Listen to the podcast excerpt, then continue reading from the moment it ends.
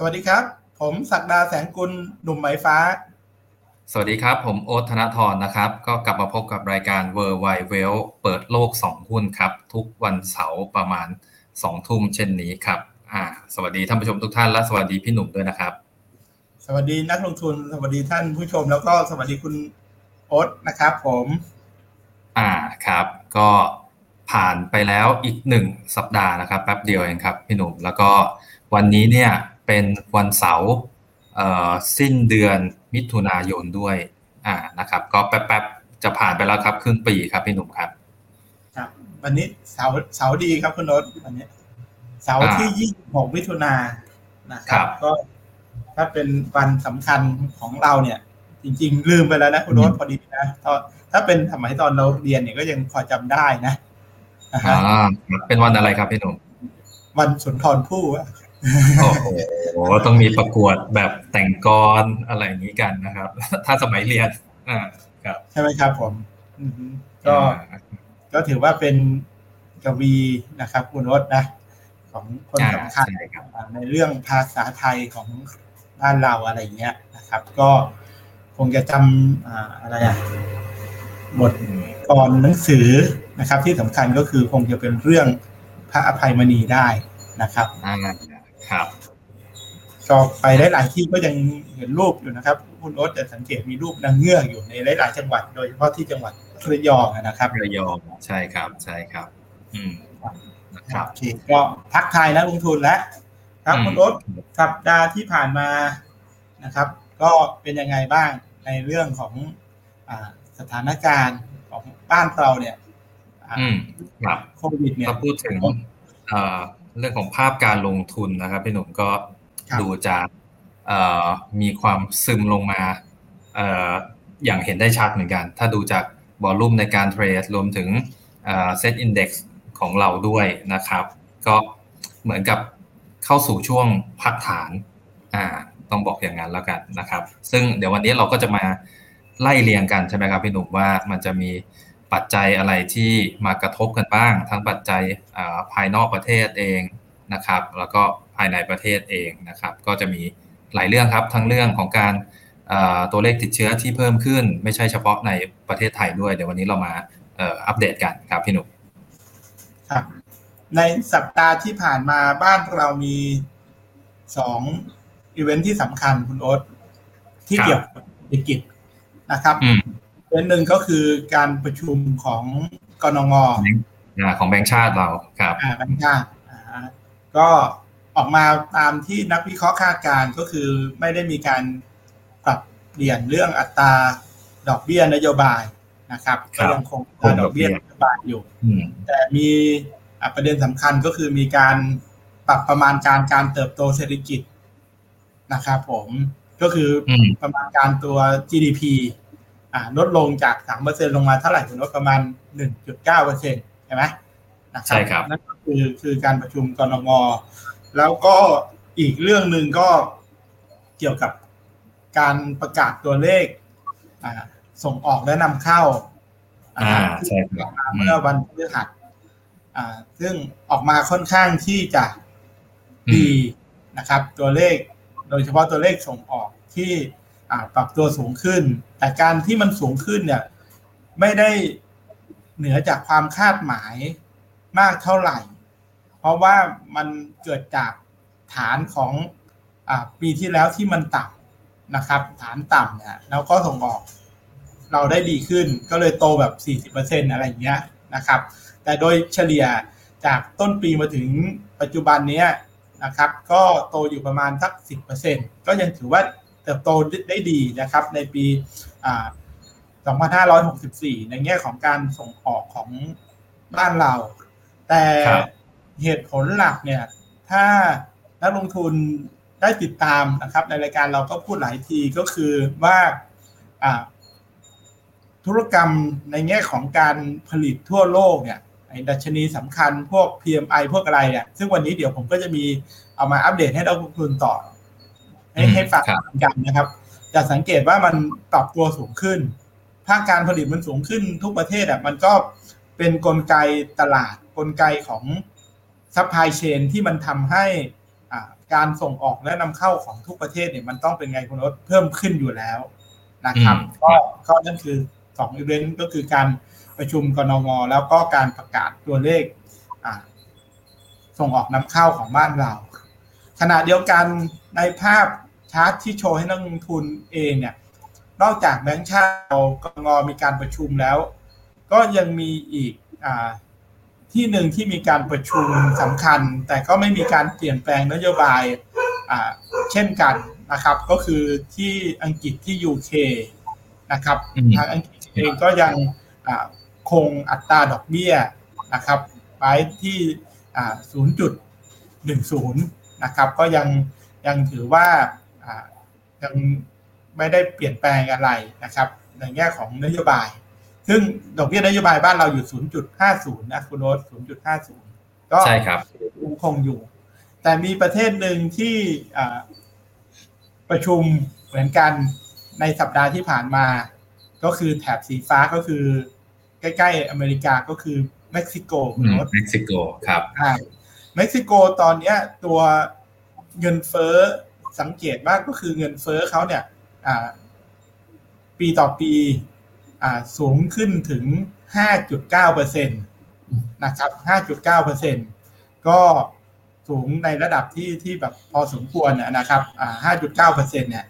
จึงมีการปรับขึ้นอัตราดอกเบี้ยนโยบายเป็น 4.25 จาก 4 เป็น 4.25 นะครับ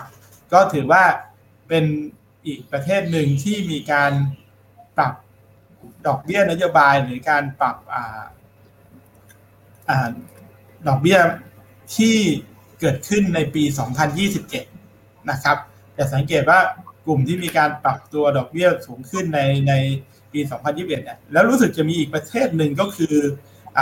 ในสัปดาห์นี้เหมือนกันนะคุณโอ๊ตก็คือเช็คครับที่เป็นอ่าเช็คนี่ก็ก็ในในสัปดาห์ที่ผ่านมานี่ก็เหมือนกันอะฮะ ก็ขึ้นแต่ของเช็คก็ยังต่ำอยู่ เพราะฉะนั้นก็นี่คือเป็นภาพรวมนะครับที่เกี่ยวข้องกัน แต่เรื่องหนึ่งเมื่อกี้ที่คุณโอ๊ตอ่าอ่ามองอยู่ว่าตลาดเนี่ยก็เริ่มที่จะจับตามองกันก็คือเรื่องของสถานการณ์ผู้ติดเชื้อนะครับ ในบ้านเราตอนที่เป็นไงบ้างครับ เดี๋ยวผมจะอัปเดตของต่างประเทศให้คุณนักลงทุนเพิ่มเติม คุณโอ๊ตลองอสรุปคร่าวๆบ้านเราตอนนี้เป็นยังไงครับ ครับบ้านเราก็เนี่ยครับตัวเลขติดเชื้อก็อยู่ในระดับเอ่ออาจจะเพิ่มตัวเร่งตัวขึ้นมาจากช่วงก่อนหน้านะครับ มาอยู่ในช่วง range ระหว่าง 3,000 ถึง 4,000 ซึ่งก็สูงขึ้นกว่าแต่ก่อนนะครับ แล้วก็ถ้าวิเคราะห์แนวโน้มแล้วเนี่ยก็ดูจะยังไม่มีแนวโน้มที่จะลดลงในระดับที่มากเท่าที่ควรนะครับพี่หนุ่มก็เลยเริ่มมี concern มาอย่าง วันศุกร์ที่ผ่านมาหรือเมื่อวานนี้ก็จะมีข่าวสารเข้ามาตลอดทั้งวันเลยครับ พี่หนุ่มว่าเออจะมีการล็อกดาวน์หรือเปล่าจากทางสบคอ่าใช่ในกรุงเทพมหานคร หรือจะปิดล็อกดาวน์เฉพาะเป็นจุดๆ ตามคลัสเตอร์ต่างๆ ตัวพวกนี้เนี่ยก็มีเข้ามาเป็นระยะครับ เพราะฉะนั้นเนี่ยเรื่องนี้ก็เป็นเรื่องหนึ่งซึ่งต้องติดตามอย่างใกล้ชิดเหมือนกัน ก็มันจะสร้างความกังวล สร้างความกดดันใน ภาวะในการลงทุนช่วงนี้ได้ด้วยครับพี่หนุ่มครับแต่ของต่างประเทศนะครับ ผมคิดว่าเริ่มเป็นประเด็นที่สำคัญมากขึ้นนะครับ แต่ยังแต่ก็ยังยังถือว่ายังอยู่ในประเด็นที่จะต้องเฝ้าติดตามต่อเนื่องนะครับ ก็ที่เป็นประเด็นสำคัญขึ้นมาเนี่ยเพราะว่าสถานการณ์ในผู้ติดเชื้อนะครับ ในหลาย ๆ ประเทศเนี่ย ที่อัปเดตเนี่ยโดยเฉพาะยุโรปเองจะสังเกตว่าเมื่อสัปดาห์ที่แล้วเนี่ยเราก็เห็นข่าวอยู่แล้วว่าทางอังกฤษเองก็มีการยืดระยะเวลาของการล็อกดาวน์จากช่วงวันที่เท่าไหร่ 21 มิถุนาเนี่ยไปอีก 3 สัปดาห์นะครับเหตุผลก็คือจำนวนผู้ติดเชื้อเขาเนี่ยกลับขึ้นมาสูงอีกแล้วนะครับจะสังเกตว่าในในสไลด์ที่อัปเดตให้นักทุนเนี่ย อย่างเมื่อวันตัวเลขของวันพฤหัสเนี่ยสูงขึ้นมาถึงหมื่นหกพันคนนะครับเขาก็บอกว่าเป็นการเพิ่มสูงขึ้นตั้งแต่วันที่หกกุมภาพันธ์เลย สูงขึ้นเยอะมากนะครับ หรือในยุโรปมีประเทศอย่างโปรตุเกสอย่างเงี้ย ก็มีข่าวว่าเริ่มมีการล็อกดาวน์พื้นที่บางพื้นที่เหมือนกันนะครับ โดยเฉพาะสายพันธุ์ที่บอกว่าเข้ามาใหม่ ก็คือไอสายพันธุ์ที่เรียกว่าเดลต้าเดลต้าเดลต้าซึ่งเดลต้าก็คือสายพันธุ์ที่เริ่มต้นจากอินเดียก็แล้วกันถ้าถ้าพูดภาษาเดิมๆที่ให้เราเข้าใจง่ายๆนะครับผมอนอกจากที่อังกฤษที่เพิ่มขึ้นแล้ว ผมมีสองที่อีกที่จะอัปเดตให้ ก็อีกที่หนึ่งอย่างในอย่างในอังกฤษเมื่อสักครู่ครับพี่หนุ่ม อันนี้มีจุดน่าสังเกตนิดหนึ่งครับ อย่างตัว population vaccinate เนี่ย หมายถึงว่า จำนวนประชากรที่ได้รับวัคซีนแล้วเนี่ย เข็มที่หนึ่งหกสิบห้าเปอร์เซ็นเข็มที่สองสูงถึงสี่สิบเจ็ดเปอร์เซ็นตนะครับพี่หนุ่มแต่กลับกลายเป็นว่ายังมีตัวเลขที่เพิ่มขึ้นมา อันนี้แหละผมว่าเป็นจุดที่สร้างความกังวลให้กับตลาดได้มากมากเท่าที่ควรเลยนะครับ ก็อันนี้ต้องต้องติดตามกันครับ ครับแล้วอังกฤษเนี่ยวัคซีนที่ใช้เนี่ยวัคซีนหลักเขาคือแอสตราเซเนกาใช่ครับใช่ก็คล้ายๆกับบ้านเราถ้าถ้าดูตรงตรงเป็นตนวัคซีนหลักเลยนะครับ หรืออีกประเทศหนึ่งก็คือตัวอ่าอิสราเอลนะครับอ่าตัวเลขยังเป็นหลักร้อยอยู่ แต่ที่สำคัญน่ะมันคือประกาศชัยชนะเรื่องโควิดไปเรียบร้อยแล้ว ใช่ถ้ายังจำกันได้เนี่ย ตามหน้าข่าวมีประกาศใหญ่โตเลย ประกาศชัยชนะครับสองสัปดาห์เองครับคุณโอ๊ตอะฮะสองสัปดาห์พอกลับมาเนี่ยเข้าสู่สัปดาห์ที่สามเนี่ย ตัวเลขของผู้ติดเชื้อในอิสราเอลนะครับ ก็ปรับขึ้นมาอ่าค่อนข้างสูงนะครับเนี่ยของอิสราเอลเนี่ยสูงขึ้นตั้งแต่วันที่ 22 เมษายน อ่า แล้วก็เหมือนที่คุณรถดูข้างล่างเหมือนกันเนี่ย จำนวนของผู้อ่าอะไรนะครับ ฉีดวัคซีนไปแล้วเนี่ยหนึ่งโดสห้าสิบเก้าสองโดสห้าสิบห้าห้าสิบห้าเนี่ยโดสที่สองถือว่าสูง ถือว่าสูงมากนะครับอ่าสูงมากนะครับ ก็ยังยังต้องมีความระมัดระวังเลย อ่า แล้วก็อีกประเทศหนึ่งนี่สำคัญนะครับ เพราะเป็นประเทศใหญ่ ก็คืออเมริกาอเมริกาใช่นะครับ อเมริกาเนี่ย ประกาศตัวเลขเมื่อวันศุกร์เนี่ยเขาอะวันพฤหัสนะครับ สูงในรอบสี่วันนะครับ อาจจะไม่ได้รอบในหลายๆเดือนแต่สี่วันเนี่ยคือของอเมริกาเนี่ยลงมาต่ำมากๆนะครับ ลงลงมาต่ำนะครับ แต่ตอนนี้ตัวเลขอ่าลงมาอยู่ที่อ่ากลับมาที่หมื่นห้าแล้วก็ยังสูงกว่าค่าเฉลี่ยนะครับ ค่าเฉลี่ยเนี่ยมันคือหมื่นหมื่นสองนะครับ ก็ถือว่า เป็นสถานการณ์ที่ต้องเฝ้าติดตาม และโดยของอเมริกาเองเนี่ยบอกว่าในจำนวนผู้ติดเชื้อใหม่เนี่ยตอนนี้กลายเป็นว่ามันเกิดจากสายพันธุ์ไอเดลต้าที่ว่าเนี่ยคุณโอ๊ตสูงเกินยี่สิบเปอร์เซ็นต์ถือว่าสูงมากนะครับก็เป็นเรื่องที่อาจจะต้องอติดตามต่อเนื่องนะครับ ในตัวสถานการณ์ การติดเชื้อหรือการแพร่ระบาดของตัวโควิด โดยเฉพาะสายพันธุ์เดลต้าทั้งในและต่างประเทศ แต่อย่างไรก็ดีนักลงทุนจะสังเกตว่า ภาพโดยรวมนะครับ สถานการณ์ของผู้ติดเชื้อทั่วโลกเองเนี่ยมันยังปรับตัวลดลงอยู่ ก็คือถ้าผู้เราดูผู้ติดเชื้อเนี่ย เส้นสี ดำนะครับ คุณโรสเนี่ยสีดำเข้มเข้มดำเข้มเนี่ยก็คือจำนวนผู้ติดเชื้อในรายวันเนี่ย อันนี้คือทั่วโลกนะครับปรับตัวลดลงมา ตอนนี้ลงมาอยู่ในทั่วโลกเนี่ยประมาณเหลือประมาณสักสามแสนนะครับจากที่ทั่วโลกเนี่ยเคยสูงขึ้นไปมาก ๆนะครับ วันหนึ่งเนี่ยประมาณสักตอนช่วงสองรอบเนี่ย คือประมาณเจ็ด แสนคนต่อวันนะครับ แล้วก็โดยเฉพาะไอเว็บหลังสุดที่สูงสูงเนี่ยที่มันของอินเดียอย่างเดียวก็สี่แสนคนต่อวันเนี่ยที่มันตัวเลขขึ้นไปแตะเกือบแปดแสนคนต่อวันเนี่ยจะสังเกตว่าอ่าตอนนี้ผู้ติดเชื้อใหม่นะครับ ในทั่วโลกเนี่ยมันลงมาอยู่ประมาณสามแสนต้นๆนะครับ แล้วก็อัตราผู้เสียชีวิตนะครับ ก็ลดลง อพอสมควรนะครับ ด้านขวาสเกลด้านขวานี่คือจำนวนของอผู้เสียชีวิต จากเคยสูงสุดประมาณหมื่นสี่พันคนต่อวันในในรอบหลังเนี่ย ตอนนี้ลงมาเหลือประมาณสักแปดพันต้นๆ ก็ถือว่าต่ำนะคุณโรนนะ ก็ลงมา แต่ก็จากภาพนี้หลายคนก็มองว่าเอ๊ะมันมันจะลงมาเจอ เพราะว่าสองตัวนี้มันไปในทางเดียวกัน ที่ต้องดูก็คือดูสีดำว่าตัวผู้ติดเชื้อใหม่เนี่ยไอตัว new case เนี่ย ที่มันลงมาอยู่ประมาณสามแสนเนี่ย มันจะหยุดตรงนี้แล้วกลับไปอีก หรือจะลงหลุดต่ำกว่าสามแสนแล้วก็ลงอะยาวๆไปนะครับ ลงไปสองแสนอะไรเงี้ย ก็คือสถานการณ์เข้าสู่ปกตินะครับ แต่พอในตลาดเริ่มเป็น คุยกันประเด็นสำคัญที่บอกว่าสายพันธุ์เดลต้าเนี่ยรวมทั้งเมื่อก่อนหน้านี้เองเนี่ยนักแพร่ระบาดวิทยาของตัวสถาบันไอองค์กรอนามัยโลกก็มาพูดเรื่องของให้ระมัดระวังเกี่ยวกับเรื่องของการกลายพันธุ์ ที่มันจะมีผลต่อประสิทธิภาพของวัคซีนอะไรอย่างเงี้ยนะครับเพราะฉะนั้นต้องติดตามนักลงทุนต้องติดตามว่า ตัวเลขรวมๆเนี่ยของทั่วโลกเนี่ย จะยังกดลงไปต่ำกว่าสามแสนได้ในเดือนหน้าหรือเปล่านะครับอันนี้คือคือเป็นประเด็นที่ต้องเฝ้าติดตามอย่างใกล้ชิดนะถือว่าถือว่าเป็นปัจจัยสำคัญนะณตอนนี้ครับอืมครับ เพราะว่าสถานการณ์หุ้นหรือการลงทุนโดยเฉพาะทั่วโลกเนี่ย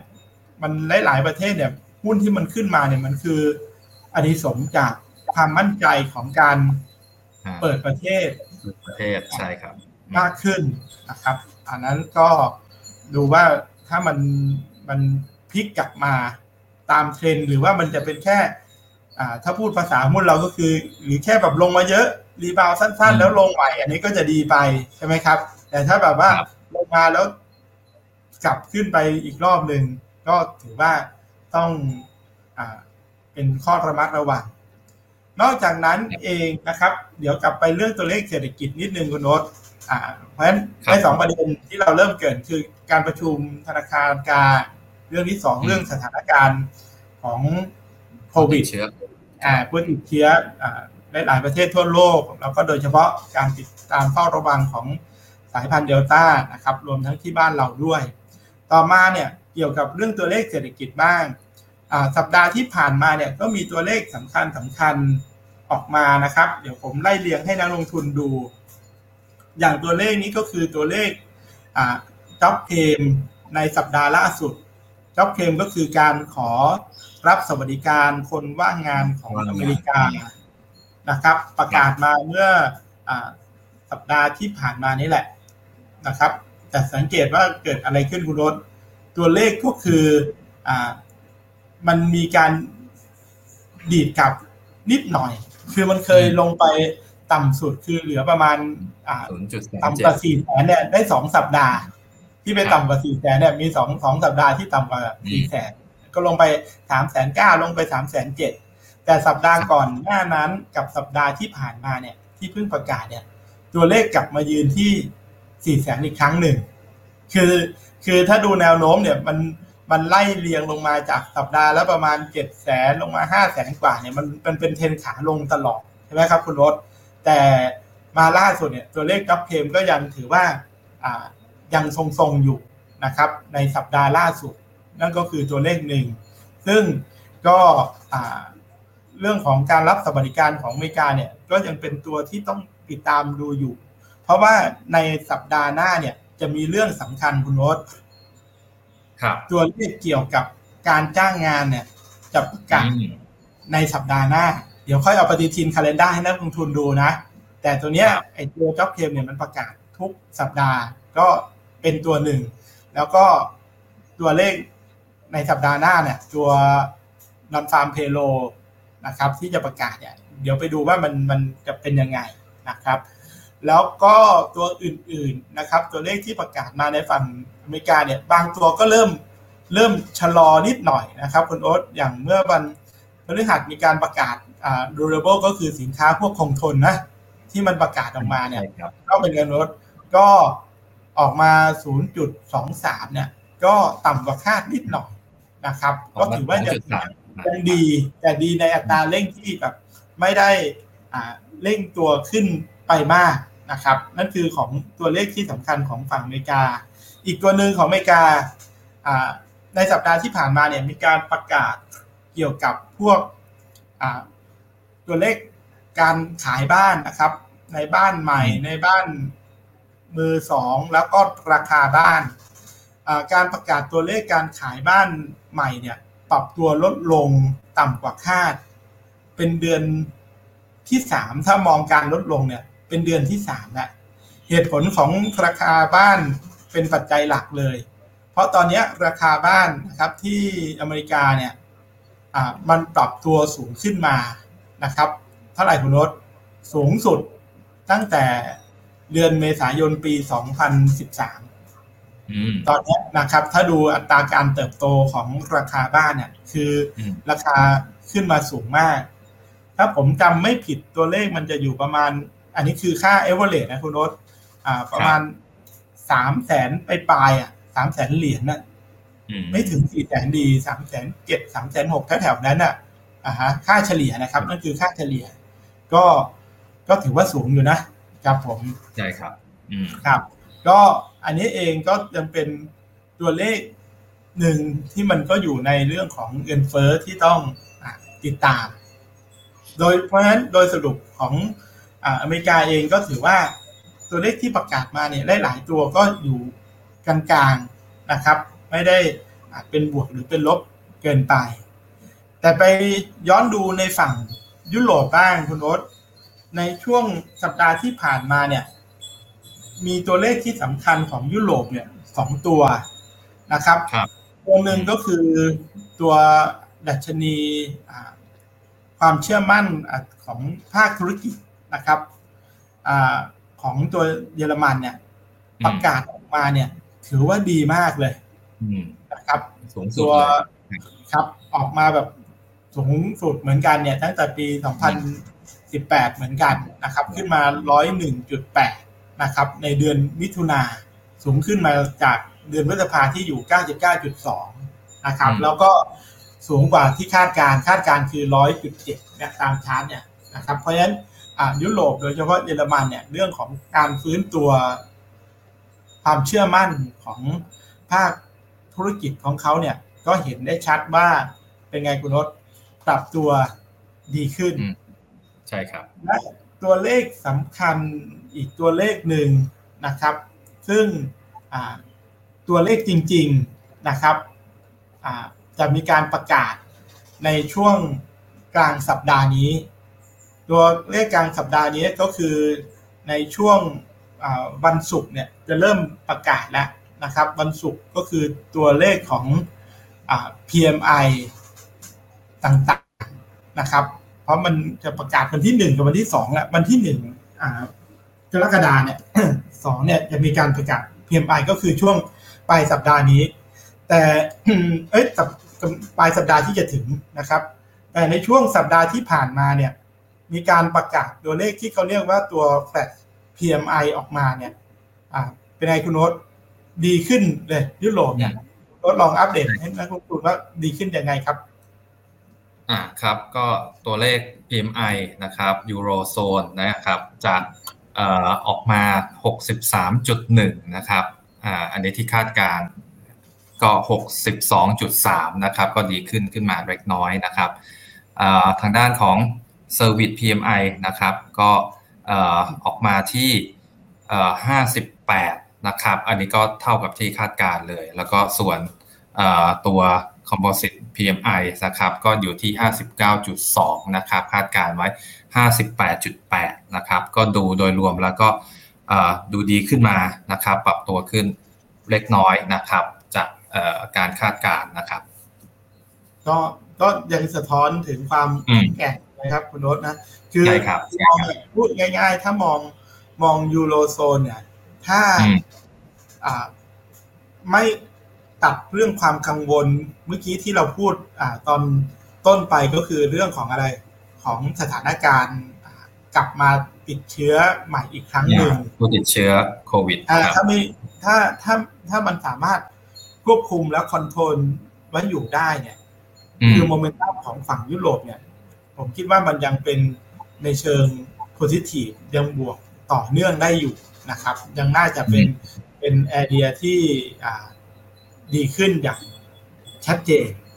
นะครับ แต่ที่บอกว่าอ่าแหละขนาดประเทศที่มีการ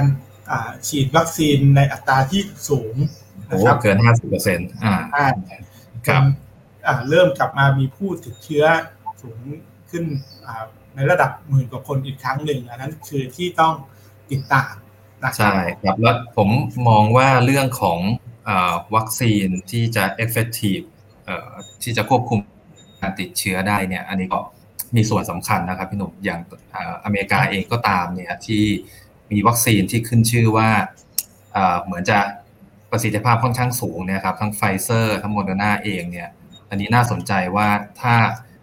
ที่อเมริกาเนี่ยผู้ติดเชื้อยังเพิ่มขึ้นมาเรื่อยๆเนี่ยนั้นมันอาจจะ imply ว่า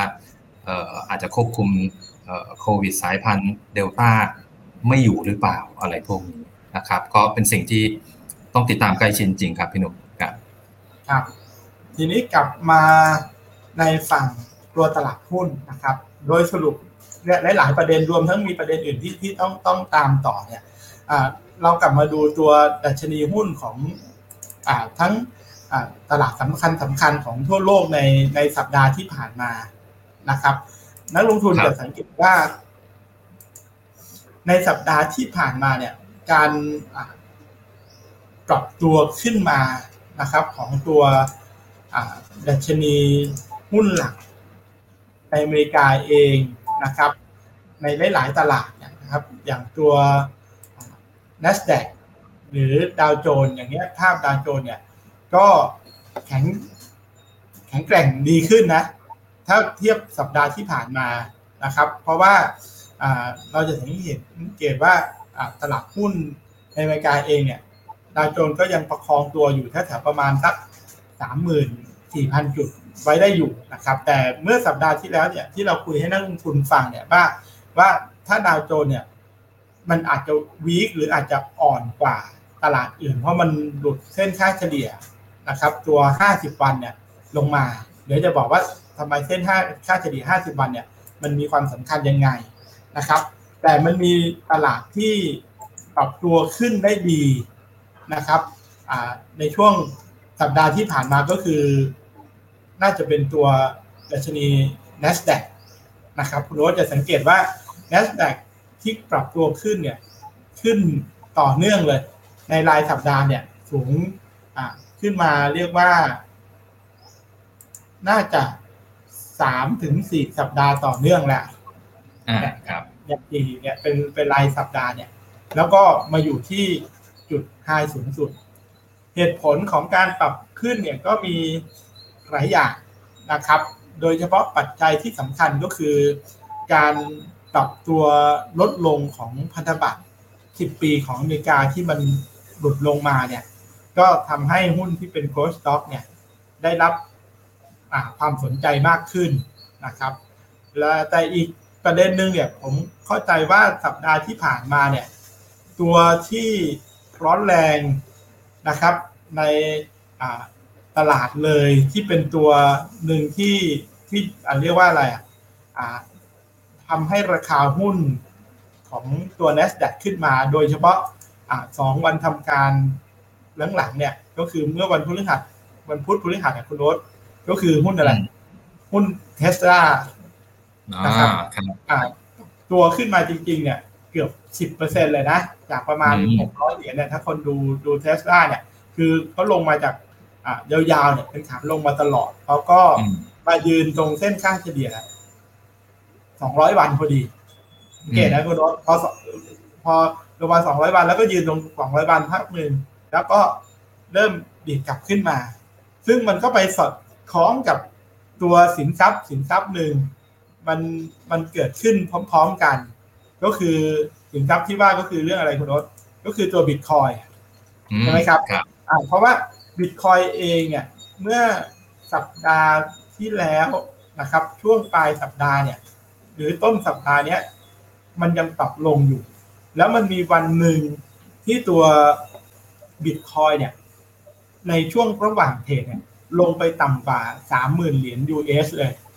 นะครับ ลงไปต่ำกว่าสามหมื่นเหรียญ US ก่อนที่จะฟื้นตัวกลับมาที่เราคุยกันอยู่ตอนนี้ก็อยู่ประมาณสามหมื่นสี่พันเหรียญก็กลับตัวขึ้นมาประมาณสักสิบเปอร์เซ็นต์นะครับ ก็ก็เป็นผลแหละว่าว่าส่วนหนึ่งนักลงทุนก็คงจะพอทราบอยู่แล้วว่า ตัวเทสลาก็เป็น บริษัทที่ลงทุนนะครับ เข้าไปถือในตัวบิตคอยน์ไว้อยู่นะครับแต่ก็สังเกตนะครับ ราคาของบิตคอยน์เนี่ย ถ้าดูจากชาร์ตเนี่ยอาจจะเป็นการ rebound แต่ถ้าดูดูภาพจากเส้นค่าเฉลี่ยจากอะไรหลาย ๆ อย่างเนี่ย มันก็ยังเป็นอะไรคุณรสยังดูเป็นทิศทางลักษณะไซด์เวดาวเป็นขาลงอยู่นะครับ ถ้าดูจากจากชาร์ตเพราะว่ามันหลุด เส้นค่าเฉลี่ย 200 วันลงมาเนี่ยจนตอนนี้ถ้าไปเปรียบเทียบนะครับ ไปเปรียบเทียบตอน year to date year to date ก็คือช่วงช่วงนี้ที่ผมชี้อยู่คุณรสจะสังเกตว่าตอนต้นปีเนี่ยตัวราคาของบิตคอยก็อยู่ประมาณแถวๆนี้แหละ ประมาณใกล้ๆสามหมื่นเพราะฉะนั้นเราอย่าสังเกตว่ารีเทิร์นของบิตคอยตอนนี้ดีทูเดตไม่ได้เป็นโดดเด่นนะ อะฮะ คือถ้าโดดเด่นก็คือถ้าช่วงพีคที่มันโตขึ้นเนี่ยตอนที่ขึ้นไปหกหมื่นเนี่ยคือสูงมาก แต่ตอนนี้พอลงมาอยู่ประมาณสักสักสามหมื่นเนี่ย พอสามหมื่นที่เป็นแนวรับเนี่ยหนึ่งเป็นจิตวิทยาสองกับเป็น performance ที่เปรียบเทียบของปีนี้แหละ ว่าอ่าตอนช่วงต้นปี อันนี้คืออ่าปลายปี 2020 นะครับเนี่ยที่ที่อยู่มันอยู่ประมาณสักสองหมื่นเก้าแถวๆนั้น ก็ ยังประคองให้ return เป็นบวกอยู่แล้วทีนี้สิ่งที่มันสะท้อนแล้วก็มีความสัมพันธ์กันเนี่ย ก็คือว่าเราสังเกตว่าตลาดหุ้นทั้งสามตลาดของอเมริกาเนี่ย S&P ดาวโจนส์ NASDAQ โดยเฉพาะ NASDAQ ตอนนี้อยู่ไฮอยู่เนี่ยมันยังมีโอกาสที่จะขึ้นหรือจะเป็นยังไงเนี่ย ในสัปดาห์นี้ผมมีได้หลายภาพที่ อยากมาแชร์ให้นักลงทุนได้ดูกันนะครับ หลังจากตรงนี้ ตัวแรกเลยคุณโอ๊ตนี่ก็คือเรื่องของอ่าอะไรครับโฟที่เข้า Equity ที่ที่เข้าแบบสู่ในตัวตลาดหุ้น แต่ตัวนี้เป็นโฟที่เข้าใน global ทั้งหมดเลยนะครับที่ว่าเงินเข้าในฝั่ง Equity เนี่ยโอ้โห ไม่เคยเกิดแบบนี้มาเรียกว่าอะไร ยี่สิบปี เพราะในภาพนี้เขาเริ่มประมาณปีสองพันสองพอถึงตรงนี้ก็ปีสองพันยี่สิบเอ็ดเนี่ยจะครบยี่สิบปีพอดี จะสังเกตว่าโฟที่เข้าใน Equity ในรอบ 20 ปีที่ผ่านมา อันนี้คือ year to date มุมขวาแท่งสูงสูงนี่คือ year to date มีโฟอินเนี่ยเข้าสู่ตลาดหุ้นเนี่ยคือเท่าไหร่คุณรถหนึ่งจุดสองล้านทิลเลียน นะครับ สูงมากคือเลยยังเป็นปัจจัยเรื่องสภาพคล่องหลักนะครับ ที่ยังเป็นตัวหนุนอ่าที่ทำให้เม็ดเงินอะมันเข้ามาแล้วมันยังประคองตลาดได้ดีอยู่นะครับ นั่นก็คือปัจจัยหลักเลย แล้วก็อีกปัจจัยหนึ่งนะครับ คงจะเป็นเรื่องของปัจจัยที่เรียกว่าเกี่ยวข้องกับการเมือง เพราะในปีที่ ผ่านมาเนี่ยก็คือมันเป็นปีของการเปลี่ยนผ่านรัฐบาลจากอ่าดิพับลิกันมาเป็นเดโมแครตก็คือมาเป็นคุณโจไบเดนเนี่ย แล้วก็สังเกตว่าคุณไบเดนเองเนี่ย ก็มีมาตรการนะครับ ตั้งแต่เข้าใหม่ ๆ เนี่ย เกี่ยวกับเรื่องของอการจ่ายเช็คให้กับคนอเมริกาใช่ไหมคุณโอ๊ตถ้าจำได้มาตรการหนึ่งเก้าล้านล้านเนี่ยนะครับ รวมทั้งล่าสุด เมื่อคืนวันพฤหัสที่ผ่านมาเนี่ย คุณไบเดนก็เป็นคนบอกว่า สามารถที่จะคุยและตกลงเกี่ยวกับงบประมาณในการกระตุ้นที่เรียกว่า infrastructure โครงสร้างพื้นฐานของอเมริกาทั้งอีกสังเกตว่าคุณไบเดนมาเนี่ยโอ้โหอัดเม็ดเงิน แล้วก็มีนโยบายต่างๆขึ้นมาเนี่ย ก็เลยเป็นปัจจัยบวกนะครับ คือพอผู้นำแบบกระตุ้นได้เนี่ย คนก็อืมยิ่งมั่นใจถึงแม้ว่ายังมีเรื่อง concern อยู่ ตอนนี้ตลาดยังมีข้อ concern ที่ยังไม่จบประเด็นก็คือเรื่องของการขึ้นอัตราภาษีแหละ เพราะใช้เงินอืมยังไงก็ต้องต้องมีการขึ้นภาษีเนี่ยยังยังไม่ยังไม่จบอยู่ แต่มี record หนึ่งอันเนี้ยน่าสนใจเลยเอามาให้นักลงทุนดู record ที่ว่าตรงนี้คือเป็นการ อ่าเรียกว่าเป็นอะไรคุณรสเป็นเหมือน seasonal ของอ่าใช่เข้าดำรงตำแหน่งของประธานาธิบดีในปีแรกของอเมริกาเนี่ยย้อนหลังมาเนี่ยนะครับครับ ว่าเป็นยังไงในแต่ละเดือนเนี่ย เดือนไหน performance return ของตลาดหุ้นนะครับ S&P 500 เนี่ย ดีหรือไม่ดี ในภาพเนี้ยเรามาไฮไลท์ที่ตรง เดือนกำลังจะถึงเลยดีกว่า เพราะเดือนที่ผ่านมาเนี่ยเรามันก็ก็ก็เห็นแล้ว เดือนที่ผ่านมานี่คือเดือนกรกฎาเนี่ย เป็นยังไงบ้างคุณรสอ่าเดือนกรกฎาเนี่ยครับโอ้โห performance เนี่ยค่อนข้างดีเลยนะครับ ก็อันเนี้ยครับเป็นแท่งเขียวบวกขึ้นมา อันนี้น่าจะเป็น 2.28%ใช่ไหมครับพี่หนุ่มอ่าครับ ก็คือครับคาดการณ์อันนี้คือเฉลี่ยนะ ยังไม่ได้เกิดขึ้นครับไม่ได้คาดการณ์นะ คือเป็น average ของประธานาธิบดีคนก่อนๆในปีแรกนะครับอืมอันนี้คือเป็นต้องบอกว่าเป็นสถิติในอดีตอ่าในอดีตที่เกิดขึ้นครับครับอ่าอ่าครับเขาบอกว่าเดือนกรกฎาเนี่ย จะเป็นอืมเดือนที่อ่าผลตอบแทนของตลาดหุ้น S&P เนี่ย จะสูงนะครับ สูงเป็นอันดับสองรองจากเดือนเมษายเมนษาครับอ่าอืมนะครับ แล้วก็ จะสังเกตว่าถ้าดูเป็นครึ่งปีกับครึ่งปีแรกกับครึ่งปีหลัง จะสังเกตว่าในปีแรกเอ้ยในในปีแรกของประธานาธิบดีหกเดือนแรกเนี่ยรีเทิร์นจะเป็นไงคุณโรสจากเป็นบวก เฉลี่ยแล้วเนี่ยหกเดือนแรกเนี่ยฮันนีมูนพีเรียดเนี่ยจะเป็นเป็นบวก แต่ในหกเดือนหลัง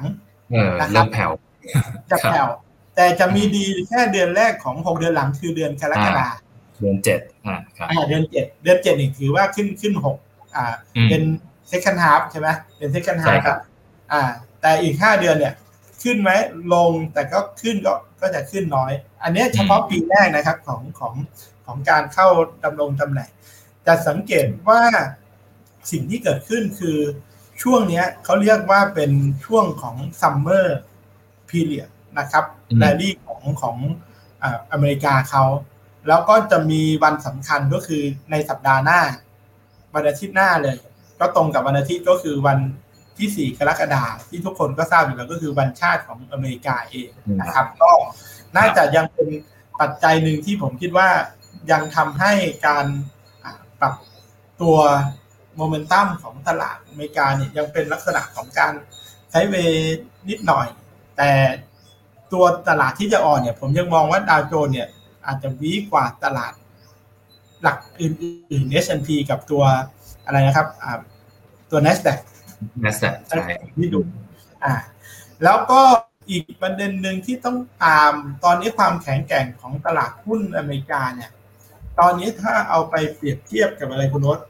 เอาไปเปรียบเทียบกับ อ่าค่าเงินอืมอ่าตัวดอลลาร์ก็คือตัวใช่ครับนะครับอืมนะครับ เอาค่าเงินดอลลาร์เนี่ย มาเปรียบเทียบกับตัว S&P 500ครับแต่สังเกตว่าในช่วงประมาณหนึ่งปีกว่าๆที่ผ่านมาเนี่ยอ่าเราจะสังเกตว่าความเสี่ยงมันลดลง ก็คือคนไปลงทุนอ่าในสินทรัพย์เสี่ยงก็คือหุ้นเยอะมากเนี่ยพอพอหุ้นเนี่ยสูงขึ้นนะครับดัชนี S&P สูงขึ้นค่าเงินดอลลาร์อ่อนเนี่ยเพ ราะฉะนั้นไอเรโชตรงเนี้ยเส้นสีน้ำเงินเนี่ยมันก็เป็นไงปรับลง ซึ่งการปรับลงของค่าเงินดอลลาร์นะครับเทียบกับหุ้น S&P ณล่าสุดนะครับณล่าสุดตอนเนี้ยค่าเงินดอลลาร์เทียบกับ S&P เนี่ยต่ำที่สุดตั้งแต่ปี 2016 คุณนศ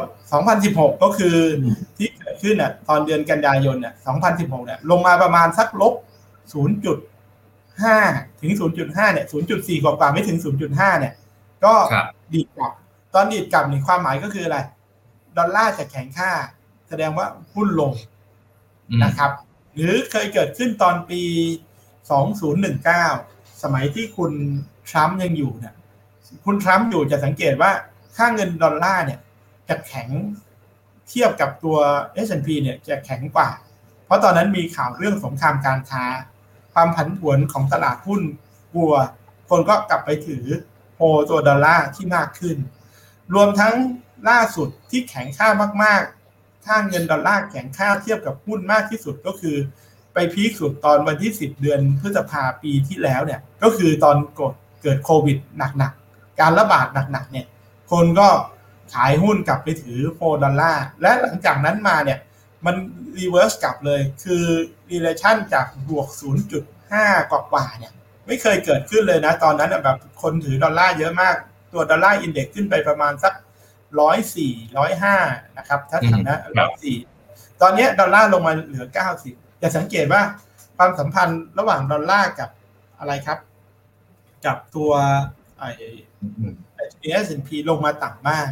อันนี้ก็ถือว่าเป็นปัจจัยหนึ่งที่นักลงทุนจะต้องอเฝ้าติดตามเหมือนกันนะคุณโน้ตเฝ้าติดตามเหมือนกันว่าว่าถ้ามันดีดกลับขึ้นมาดอลลาร์ดีดกลับขึ้นมาเนี่ย ก็เป็นสัญญาณอาจจะมีการพักฐานอ่อนตัวของตัวดัชนี S&P อะต่อเนื่องได้ ซึ่งถ้าเผื่อดูดอลลาร์ผมอัปเดตต่อให้นะครับ เพราะว่าในสัปดาห์ที่แล้วเนี่ย เราก็ได้เอาภาพตัว dollar index เนี่ย ให้นักลงทุนที่ดูอยู่นะครับ ที่ติดตามรายการเราเนี่ยผมก็จะพยายามอัปเดตให้ในในทุกสัปดาห์ โดยเฉพาะช่วงที่มันมีความสำคัญที่จะเกิดขึ้น ก็คือจะสังเกตว่าตัวดอลลาร์อินเด็กซ์ณปัจจุบันตอนนี้ได้ยืนเหนือเส้นค่าเฉลี่ยสีแดงก็คือเส้นค่าเฉลี่ย 200 วันเรียบร้อยนะคุณโน้ตยืนได้นะครับ ก็ถือว่าทิศทางการ แข็งค่าขึ้นของดอลลาร์เนี่ยยังมีโอกาสเกิดขึ้นได้อยู่ ถ้าดูจาก indicator เนี่ย ก็จะสังเกตนะ directional ก็บวกก็มากกว่าลบ แล้วก็ยืนเหนือเส้นค่าเฉลี่ยถึงแม้ว่าช่วงสองวันนี้จะทรงทรงค่าเงินดอลลาร์สองวันนี้จะทรงทรงทรงเพราะอะไรคุณโอ๊ตทรงเพราะว่าเข้าใจว่าทรงเพราะรอเรื่องของการประกาศตัวเลข PCE ที่จะเกิดขึ้นเมื่อวันศุกร์แต่ตอนที่ผมกับคุณโอ๊ตคุยอัดรายการกันเนี่ย ตัวเลข PCE ยังไม่ออกนะ ยังไม่ออกใช่ครับอ่ายังไม่ออก แต่คาดการว่า PCE จะออกมาเนี่ย ที่ตลาดคาดการคือ 3.4จะจะสังเกตว่า PCE มันก็ไปในทางเดียวกันกับเงินเฟ้อแต่ PCE คืออ่าตัวเลขหลักที่ทางเฟดใช้ในการเข้าไปกำหนดนโยบายการเงิน นะครับที่ที่จะดูจะสังเกตว่า แต่เดิมเนี่ยมันก็คือประมาณ 1%กว่าๆแต่ล่าสุดคือคาดการว่าจะอ่า3.4%อันนั้นก็คงอ่าน่าจะทราบผลแล้ว แล้วผมคิดว่าผลที่ออกมาเนี่ยน่าจะมีผลกับ dollar index ตั้งแต่เมื่อคืนวันศุกร์นะครับ แล้วเดี๋ยวเราค่อยมาอัปเดตให้นักลงทุนต่อไป และอีกเรื่องหนึ่งเพิ่งเกิดขึ้นก็คือ ผลของการทำ stress test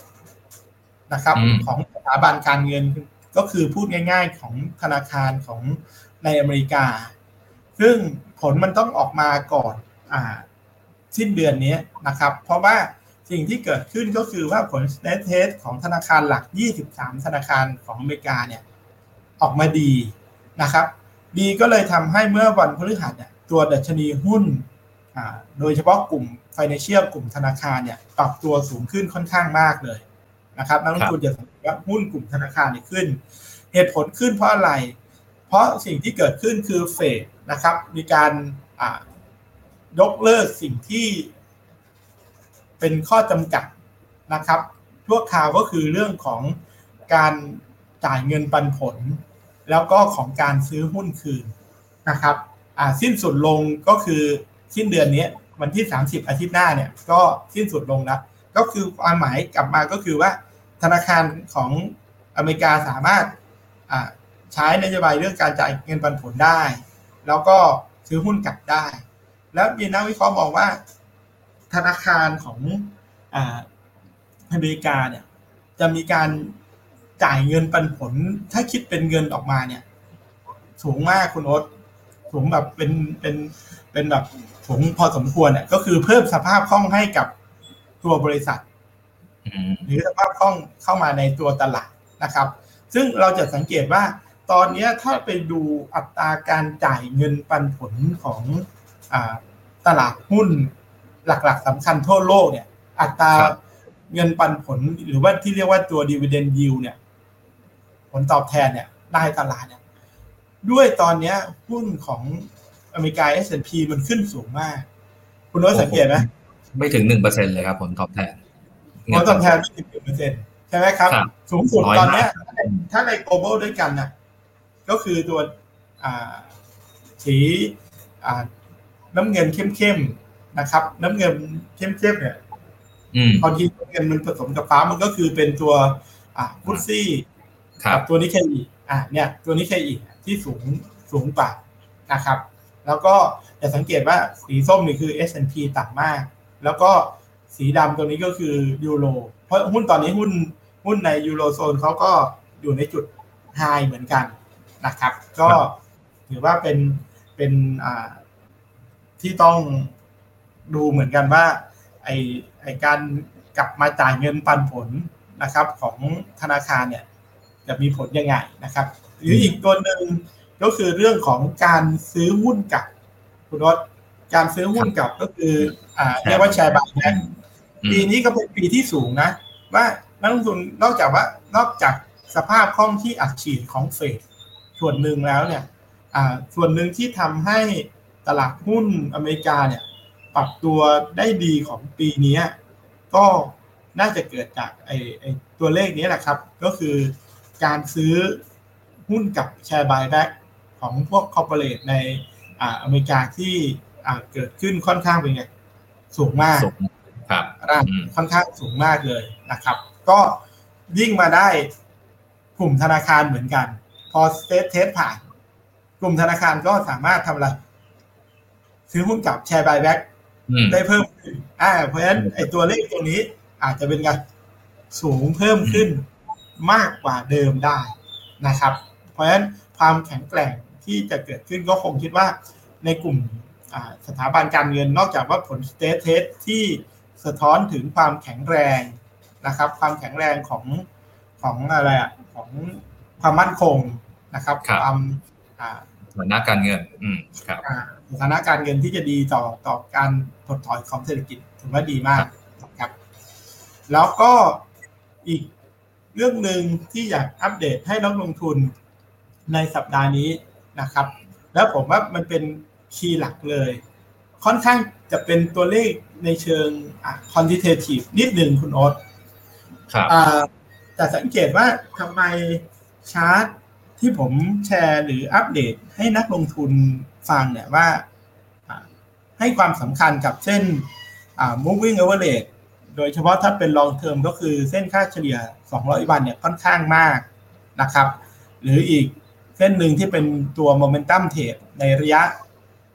สั้นลงมานิดนึงก็คือเป็นเส้นค่าเฉลี่ย 50 วันนะครับ จะสังเกตว่าของต่างชาติเองนะครับ ที่ผมผมไปเห็นเนี่ยว่าเขาก็ใช้ตัวนี้เป็นในลักษณะของการดูในเชิงเปรียบเทียบ อันเนี้ยอย่างภาพเนี้ยสังเกตเลย เอามาเปรียบเทียบเลยว่า ณตอนเนี้ยเส้นราคาหุ้นหรือว่าบริษัทจดทะเบียนนะครับมุมซ้ายเนี่ยคือแยกเป็นกลุ่มอุตสาหกรรม อย่างเมื่อกี้เนี่ย ที่เราคุยเรื่องของผล stress test ใช่ไหมคุณโรสว่ามันผ่านยี่สิบสามธนาคารผล stress test ที่ออกมาดีเนี่ยจะสังเกตว่าตอนนี้หุ้นกลุ่มธนาคารเนี่ย เกิดอะไรขึ้น อยู่เหนือเส้นค่าเฉลี่ย200วันเนี่ย98เปอร์เซ็นครับ ก็คือเกือบจะทุกตัวนะครับ เกือบจะทุกตัวในกลุ่ม financial เนี่ย ตอนนี้ยังเป็น bullish trend ในระยะกลาง เพราะ 98%เหนือเส้นค่าเฉลี่ยอะไร 200วัน แต่ตัวที่100%เลยคือทุกตัวนี่ก็คือ lead lead เนี่ยกองทุนอ่าลีดนะครับอินฟาสตรักเจอร์เนี่ยจะสังเกตว่าร้อยเปอร์เซ็นเลย คือทุกตัวในลีดเนี่ยอยู่อะไรอยู่เหนือเส้นค่าเฉลี่ยสองร้อยวัน แล้วความเป็นอ่าอะไรครับบูลลิชมาก ๆ เนี่ยจะสังเกตว่าตัว Market เองก็คือ S&P เนี่ย มีหุ้นถึง 90%อยู่เหนือเส้นค่าเฉลี่ย 200 วัน ถือว่าเป็น strong bullish trend ในระยะกลางมาก ยาวมากนะครับ แล้วก็ใน dashback มีถึง 80%โดยหลักส่วนใหญ่เขาจะใช้ตัวเลขประมาณเท่าไหร่ว่าเป็นบูมากๆ ก็จะใช้ประมาณสัก 70 บวกลบถึง 75 นะคุณรถก็จะสังเกตว่าครับมีมีกลุ่มที่อ่อนหน่อยๆนะครับ ก็คืออ่า 72เปอร์เซ็นเนี่ย อ่อนกว่าเพื่อนก็คือ consumer stable staples ก็คือครับสินค้าจำเป็น อ่า staple เนี่ยสินค้าจำเป็นเนี่ย คือมีหุ้นที่เหนือเส้นค่าเฉลี่ย200วันเนี่ยไม่มาก กับอีกนี่คือมองแบบกลางไปยาว แต่แบบโมเมนตัมโมเมนตัมของ S&P ก็คือเปลี่ยนจากเส้นอะไรคุณรถ200วัน มาเป็นเส้น50วันอืม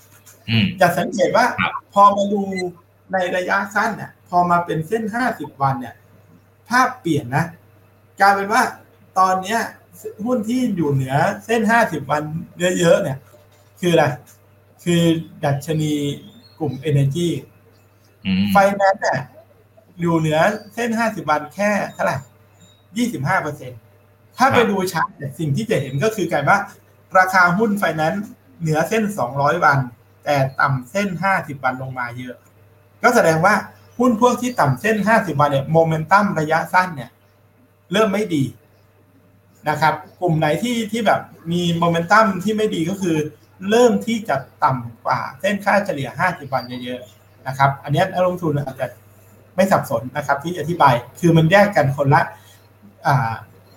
moving average นะครับครับก็หรือว่าตัวดัชนี S&P ตอนเนี้ย ตัวที่เหนือเส้น 50 วันมีแค่ 46%ก็แสดงว่าโมเมนตัมในระยะกลางถึงมาสั้นเนี่ยไม่ค่อยดี กลางไปยาวเนี่ยยังถือว่าดีอยู่นะครับ ถ้าดูจากตัวเลข quantitative ตัวนี้นะครับนั่นก็เป็นภาพที่เอามาอัปเดตให้นักลงทุนอะดูในในช่วงสัปดาห์นี้เกี่ยวกับเรื่องของตลาดหุ้น ส่วนครับในเรื่องของตลาด commodity นะครับ สินค้าโภคภัณฑ์เนี่ยอ่า ในเดือนที่ผ่านมานี่คือเป็น month to date เฉพาะเดือนอมิถุนาอย่างเดียวนะครับ นักลงทุนจะสังเกตว่าถ้าดูมิถุนาอย่างเดียว ในหกกลุ่มหลักหกกลุ่มหลักข้างบนเนี่ยคือหกกลุ่มหลักก็คืออตัว Energy นะครับ ตัวซอฟตัว Industry นะครับ BBG นี่ก็คือตัวบูมเบิร์กนะครับ อันนี้ก็คือดัชนีรวม อันนี้ BBG ก็คือตัวของของของ Bloomberg commodity นะครับ จะสังเกตว่า sector ที่ขึ้นแรงมากที่สุดคือ Energy นะครับ โดยเฉพาะ Energy ที่ขึ้นเนี่ย มันขึ้นมาทั้งสองส่วน คือทั้งน้ำมันดิบ WTI แล้วก็ Brent แล้วก็รวมทั้งตัวก๊าซธรรมชาติ natural gas นะครับ ในตัวที่เกี่ยวกับตัว industrial metal ก็คือขึ้นมาเฉพาะสินแร่เหล็ก iron ore เท่านั้นนะครับ เหตุผลของ iron ore ที่ขึ้นเนี่ย เนื่องจากว่าเหตุผลหนึ่งก็คือ demand มันเยอะ แต่เหตุผลอีกหนึ่งก็คือเป็นเรื่องของอทางบราซิลเองที่เขามีการดอกเบี้ยก็ค่าเงินเขาเริ่มแบบแข็งค่าขึ้นมานะครับ แล้วบราซิลก็เป็นประเทศหนึ่งที่มีการส่งออกเหล็กมากนะครับ ราคาเหล็กก็ปรับตัวสูงขึ้น แต่จะสังเกตว่าฝั่งซ้าย โดยเฉพาะที่นักลงทุนเทรดเทรดกันอยู่เนี่ยก็คือตัวโกเนี่ยเป็นไงคุณโรสในเดือนเนี้ยผล return ติดลบอยู่ประมาณสักเจ็ดเปอร์เซ็นตนะทองคำเนี่ยประมาณเจ็ดเปอร์เซ็นเพราะทองคำอ่าทะลุขึ้นไปตรงพันเก้ากว่าๆแล้วก็ไหลลงมาตอนนี้อยู่ประมาณสักพันเจ็ดร้อยอ่าแปดสิบลงมาเนี่ยนะครับ ก็ก็นี่คือภาพโดยรวมของคอมมูนิตี้จะสังเกตว่าน้ำมัน สัปดาห์นี้ก็มีเรื่องสำคัญก็คือจะมีการประชุม OPEC Plus ในวันที่หนึ่งนะครับกรกฎาก็คืออวันพฤหัสนะครับที่ที่เกิดขึ้นที่จะเกิดขึ้นวันในสัปดาห์หน้าต้องติดตาม แต่ที่คาดการก็อาจจะมีการเพิ่ม supply ขึ้นมานิดหน่อยนะครับรวมถึงอาจจะมีการเพิ่มขึ้นของของ supply ของอเมริกาเองประมาณสักห้าแสน บาร์เรลต่อวันอะไรอย่างเงี้ยที่อาจจะเพิ่มขึ้นมา แต่โดยรวมแล้วตัวสต็อกน้ำมันของของอเมริกาที่ประกาศมาล่าสุดนี่ก็ยังเป็นไงยังลดลงอยู่นะครับ ส่วนทองคำเมื่อกี้ที่พูดในนักลงทุนฟังเนี่ยทองคำเนี่ยตัวสำคัญเลยก็คือต้องกลับไปโฟกัสที่ค่าเงินดอลลาร์เนี่ยภาพที่ให้นักลงทุนดู จะสังเกตว่าในช่วง สัปดาห์กว่าๆเกือบสองสัปดาห์ที่ผ่านมาเนี่ยที่ดอลลาร์แข็งค่าขึ้นทองคำลงมาเนี่ยจะสังเกตว่าความผันผวนนะครับของราคาระหว่างทองคำกับดอลลาร์เนี่ยมันคนละด้านกันอยู่ในช่วงนี้ สีน้ำเงินคือดอลลาร์คือจาก 50 สเกลด้านขวานะครับ dollar index จาก 90 ขึ้นมา 92 เนี่ยก็คือดอลลาร์แข็งค่าขึ้น แต่สีส้มด้านบนแต่สเกลด้าน ด้านซ้ายมือนะครับ สีส้มก็คือจากทองคำจากพันเก้านะครับ ตอนนี้ลงมาพันเจ็ดแปดสิบที่ผมว่าเนี่ย เพราะฉะนั้นถ้าดูค่าเงิน dollar index นะครับ รวมทั้งประกาศ PCE หรืออะไรที่ทำให้ดอลลาร์แข็งค่าขึ้นเนี่ย ทองคำมีโอกาสที่จะยังลงต่อได้อีก ถ้าการแข็งค่าขึ้นของดอลลาร์ยังเกิดขึ้น ถ้าจากภาพนี้นะครับ นี่ก็คือโดยสรุปของตัวคอมมูนิตี้ใน สัปดาห์นี้ให้นักลงทุนนะครับ สัปดาห์หน้ามีประเด็นอะไรบ้างครับ คุณโอ๊ตที่นักลงทุนต้องอติดตาม อ่า ถ้าเป็น Key Event เลยนะครับ ในสัปดาห์หน้าเนี่ยจะมีเรื่องของดัชนี PMI ของทั้งจีนยูโรโซน แล้วก็ที่ US ด้วยนะครับ แล้วก็รวมถึงตัวเลขการจ้างงานนอกภาคการเกษตรนะครับ ซึ่งอันเนี้ย Bloomberg Consensus ก็ได้คาดว่าจะเพิ่มขึ้น 6.95 แสนตำแหน่งนะครับอ่าแล้วก็จะมีประเด็นของอัตราการว่างงานด้วยนะครับ อย่างที่แจ้งไปเมื่อสักครู่นะครับอ่าแล้วก็การจ้างงานภาคเอกชนของอเมริกานะครับอ่าทีนี้ก็ต้องจับตามองภาคแรงงานของสหรัฐเป็นพิเศษนะครับ เพราะอันนี้จะเป็นปัจจัยที่ทางเฟดอ่าจะให้ความสำคัญในการพิจารณาในการขึ้นดอกเบี้ย แล้วก็ทำการลด QE ด้วยนอกเหนือจากอัตราเงินเฟ้อนะครับ อันนี้ก็จะเป็น Key Event หลักในสัปดาห์นี้นะครับ ก็ดูตามตารางวันที่ได้นะครับ ในอย่างในวันที่ 29เนี่ยครับก็จะมีเรื่องของความเชื่อมั่นผู้บริโภคต่างๆนะครับ แล้วก็ส่วนวันที่สองเนี่ยจะเป็นสิ่งที่ต้องมาจับตามองกันเลย วันที่ 2 กรกฎานะครับเนี่ยเรื่องเกี่ยวกับการจ้างงานนอกภาคการเกษตรอัตราการว่างงานอะไรต่างๆ ก็จะอยู่ในวันที่ สองกรกฎาที่จะถึงนี้นะครับ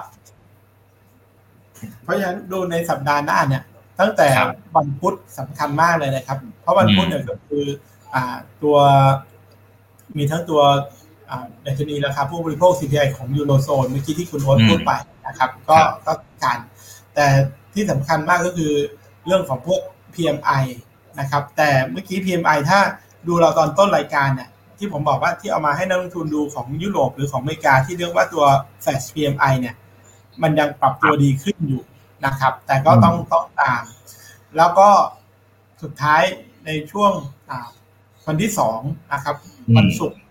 ก่อนที่เขาจะเข้าสู่วันชาติในวันอาทิตย์เนี่ยตัวเลขการจ้างงานจะออกมา แต่ตัวเลขการจ้างงานของอเมริกาเนี่ยรอบนี้เซอร์เวยไว้ที่ประมาณ6 9 0 0 0 0ตำแหน่ง นะครับ ก็ลดลงมา แต่ตัวเลขการจ้างงานนอนฟาร์มเพโลเนี่ยนอกภาคเกษตรเนี่ยที่ออกมาเนี่ยสองรอบเนี่ยผิดคาดทั้งหมดเลยสองเดือนที่ผ่านมาเนี่ยนะครับ ก็คือผิดคาดพฤษภาเนี่ย โดยเฉพาะเมษาเนี่ยผิดคาดแบบมากเลยนะครับ ก็ดูว่าในเดือนนี้จะเป็นยังไง โอเคนั่นนั่นคือตารางเป็นทินของอการลงทุนในสัปดาห์หน้าที่สำคัญสำคัญนะครับ กลับมาที่ตัวตลาดหุ้นบ้านเราคุณโอ๊ตอ่าครับสัปดาห์ที่ผ่านมา อ่า ผมให้ดูชาร์ตก่อนที่จะมาดูภาพภาพเมื่อกี้ที่ที่เรื่องของอ่าตีเทนไว้เอาตัวดัชนีหลักๆก่อนนะครับ ตัวดัชนีตัวเซตอินเด็กของเราในภาพเป็นรายวันก่อนนะครับ ภาพเป็นรายวันนักลงทุนจะสังเกตว่าดัชนีบ้านเรา ในห้าวันทำการที่ผ่านมาเนี่ย อันนี้เป็น SET fifty ใช่ไหมครับพี่หนุ่ม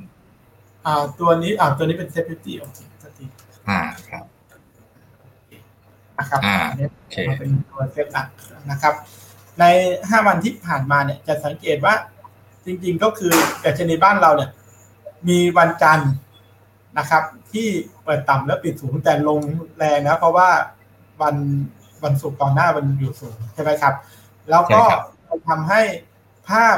จุดสูงสุดของดัชนี แล้วก็ต่ำสุดของดัชนีในสัปดาห์ที่ผ่านมาเนี่ยค่อนข้างที่จะมีโมเมนตัมที่กว้างอยู่พอสมควรนะครับ มีโมเมนตัมที่กว้างอยู่ เพราะว่าจุดสูงสุดก็คือไฮ1,613 แล้วก็โล 1,569 นะครับ เพราะฉะนั้นจุดแบ่งตัวในลักษณะของตลาดบ้านเราเนี่ย ก็คือร่วมๆประมาณ 40 จุด แต่มันมีสัญญาณที่นักลงทุนที่ตามรายการเราเมื่อสัปดาห์ที่แล้วเนี่ยผมได้มองว่า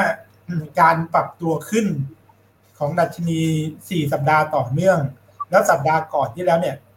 ที่พูดในนักลงทุนฟังว่ามันเกิดสัญญาณที่เรียกว่าเป็นอะไรคุณรถ bearish engulfing ครับ bearish engulfing ก็คือครอบทั้งหมดเนี่ย แล้วมักจะตามด้วยการปรับลงของดัชนีในถัดมาคือดัชนีในสัปดาห์นี้ก็ยังลง แต่ถ้าดู weekly เนี่ย ถ้าดูจากการแรลลี่ตั้งแต่ขึ้นมา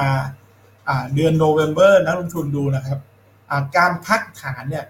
ส่วนใหญ่แต่ละรอบเนี่ยที่เคยเกิดขึ้นตรงนี้นะครับ ก็คือเกิดครั้งแรกเนี่ยตอนเดือนหนึ่งนะครับ จะสังเกตว่าดัชนีจากไฮหนึ่งห้าหกหนึ่ง มีการพักฐานอยู่สามสัปดาห์ แล้วสัปดาห์ที่สี่ค่อยเป็นไง มีบาวนะครับ เป็นสีแดงสามแท่ง แล้วรอบนี้ก็เป็นไงสามแท่ง แล้วค่อยrebound ขึ้นไปทำ high นะครับ แล้วก็ขึ้นแล้วก็พักฐานนี้กันหนึ่งสองสามค่อยขึ้นเหมือนสร้าง patternลักษณะนี้มาครับอ้าวสัปดาห์ผมอาจจะยังมองว่าสัปดาห์หน้าเนี่ย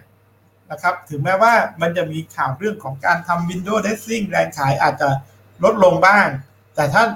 ปัจจัยต่างๆ ที่มันยังยัง pressure อยู่ก็อาจจะเป็นไปได้ที่ว่าดาวไซด์ของตลาดเนี่ยยังเกิดขึ้นอยู่นะครับ เพราะฉะนั้นจุดสำคัญในดัชนีในสัปดาห์หน้าเนี่ย ผมยังอยากให้จุดไฮก็คือ1,613 เนี่ย จุดสูงสุดของอสัปดาห์ที่ผ่านมาเนี่ย เป็นแนวต้านสำคัญนะครับ คือถ้ามันไม่สามารถที่จะทำ ไฮขึ้นไปมากกว่า 1613.66 เนี่ย ถือว่าในรายสัปดาห์วีคลี่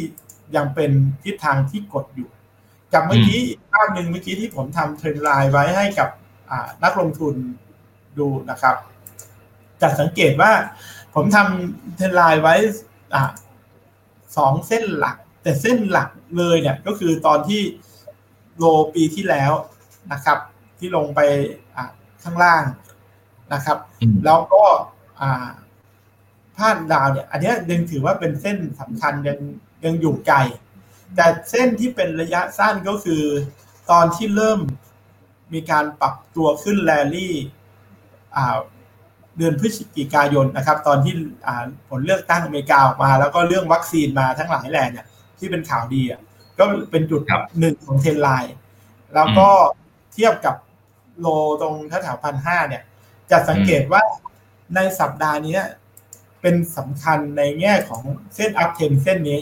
นะครับ เส้นระยะสั้นเนี่ย เพราะว่าตัวเส้นนี้มันก็คือแนวรับหนึ่งห้าหกเก้านะครับ ดัชนีปิดอยู่เท่าไหร่คุณโน้ตหนึ่งห้าแปดสองแปดสองครับอ่านะครับ ในแนวรับเนี่ยหนึ่งห้าหกเก้าหรือ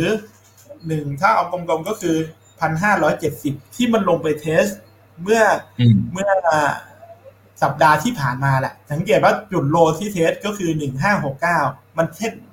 trend line เส้นนี้พอดีเลยนะครับใช่ครับ trend line เส้นนี้จะต้องสตองต้องรับให้อยู่นะครับ ถ้า trend line เส้นนี้รับไม่อยู่เนี่ยถือว่าการที่จะพักตัวเป็นแท่งแดงสามสัปดาห์ติดเนี่ย โอกาสเกิดขึ้นยังมี แล้วผมคิดว่า แล้วถ้าเผื่อมันหลุด trend line ตรงนี้ถือว่าก็เป็น อะอันตรายด้วยนะครับ แต่ trend line ไอตัว parallel ที่เป็นเส้นกดด้านบน อันนี้คือเป็นแนวต้านในระยะยาวเป็น long term แต่แนวต้านในระยะสั้นเนี่ยผมก็คือใช้ high จุด high ของสัปดาห์ที่ผ่านมาคือหนึ่งหกหนึ่งสามนะครับ แล้วก็แนวรับต้องเป็น final รับจริงๆ คือหนึ่งห้าหกเก้านะครับ อันนี้คือดูดูแบบแบบเป็น price pattern ที่ดูกับ trend line แต่ถ้าดูไปดูกับตัวเส้นค่าเฉลี่ยต่างๆ หรือว่า indicator ที่ใช้นะครับ ในตัว SET Index 240นาทีให้เป็นกราฟเดย์ก่อน ลงมาแนวรับสำคัญนักลงทุนจะสังเกตว่า ของผมเนี่ยมันลงมาแนวรับสำคัญก็คือ เส้นค่าเฉลี่ยอะไรคุณรถ50วันพอดีนะครับ ค่าเฉลี่ย 50 วันคือ 1,583 เมื่อวันศุกร์ปิดที่ 1582เนี่ยนักลงทุนจะดู 1583 1582 เนี่ย ถือว่า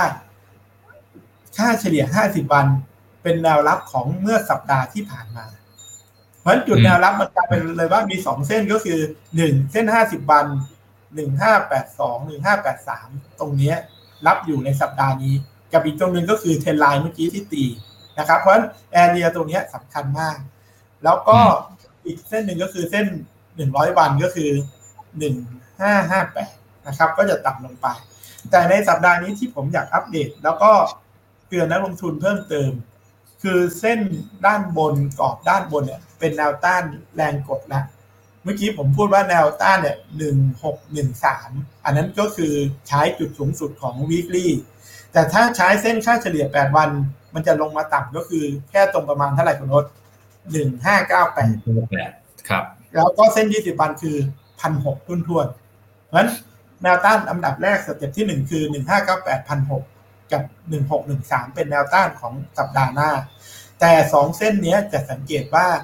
มันเกิดสัญญาณที่เรียกว่า dead cross แล้วแปดได้ต่ำกว่ายี่สิบเพราะตอนนี้แปดวันคือหนึ่งห้าเก้าแปดยี่สิบวันคือหนึ่งพันห้าหนึ่งพันหกร้อย แสดงว่าแปดลงมาต่ำแล้วสัญญาณไม่ดีนะครับนักลงทุนเดชคอร์สแล้วก็สัญญาณแม็กดีเนี่ยสัปดาห์ก่อนเนี่ยมันยังอยู่เหนือศูนย์มาก แต่สัปดาห์นี้เริ่มเข้ามาอยู่ใกล้ๆศูนย์คือถ้าใต้เส้นสีแดงคือใต้ซีโร่ไลน์เนี่ย ผมถือว่าไม่ดีนะครับ แล้วก็ RSI อยู่ใต้เส้นปักสีส้มคือใต้ 50 50 RSI ต่ำ50 ก็ถือว่ายังอ่อนแออยู่นะครับ เพราะฉะนั้นโดยรวม ดูจาก indicator มาดูเทคนิคประกอบ แล้วก็ยังถือว่ามีทิศทางที่โอกาสตลาดยังเป็นในลักษณะ sideway down ลงยังเกิดขึ้นได้อยู่นะครับผมครับโอเค ส่วนหุ้นแนะนำจริง ๆ ก็ฝากไว้สักตัวหนึ่งก็แล้วกันนะ คือจริง ๆ เราผมกับคุณโอ๊ตก็